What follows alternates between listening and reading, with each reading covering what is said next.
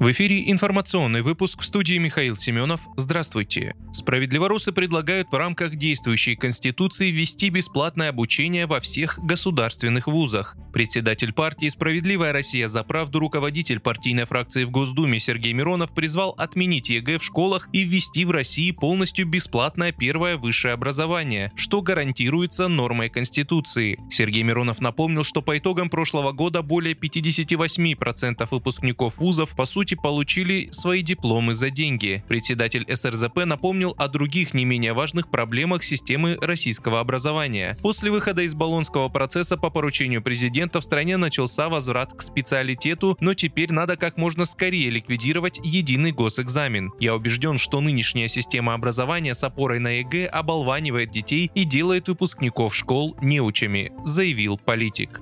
Власти готовы пойти навстречу бизнесу и разрешить рост тарифов мобильных операторов, пишет коммерсант со ссылкой на источники в Минцифры. По информации газеты, крупнейшие операторы связи в России выступают за ежегодное повышение тарифов на 5% выше инфляции. Такая инициатива продиктована необходимостью модернизации сетей для их стабильной работы, говорится в материале. Как сообщили изданию в Мегафоне, даже в случае принятия такого решения рост тарифов будет ограничен высокой конкуренцией на рынке.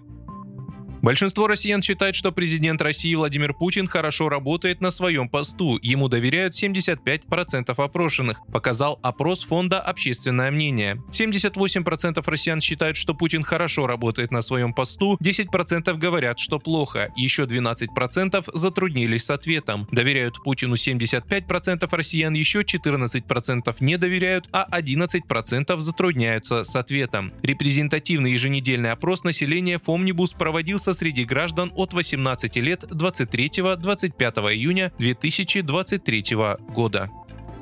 Спрос российских туристов на отдых в странах Азии летом 2023 года вырос почти в три раза по сравнению с аналогичным периодом прошлого года. Рекордные темпы роста демонстрируют Китай и Южная Корея. Об этом свидетельствуют результаты исследования одного из сервисов онлайн-бронирования отелей. Среди всех азиатских направлений заметно выделяется Китай. Возобновление выдачи виз для въезда в страну обеспечило всплеск бронирований на это лето в десятки раз. Уже сейчас их количество превышает доковидные значения на 13%. Также рост рост демонстрирует Южная Корея. Относительно прошлого года число бронирований отелей в стране увеличилось более чем в 4 раза и в полтора раза превысило показатели 2019 года. Заметный рост спроса зафиксирован в Японии после снятия ограничений на въезд в страну в конце апреля. Кроме того, вдвое выросли бронирования отелей в Индонезии и на 92% в Таиланде, отмечается в исследовании. Лидирующими направлениями по числу бронирований на летний сезон остаются страны СНГ. На них приходится 51% от всех броней в отелях за рубежом.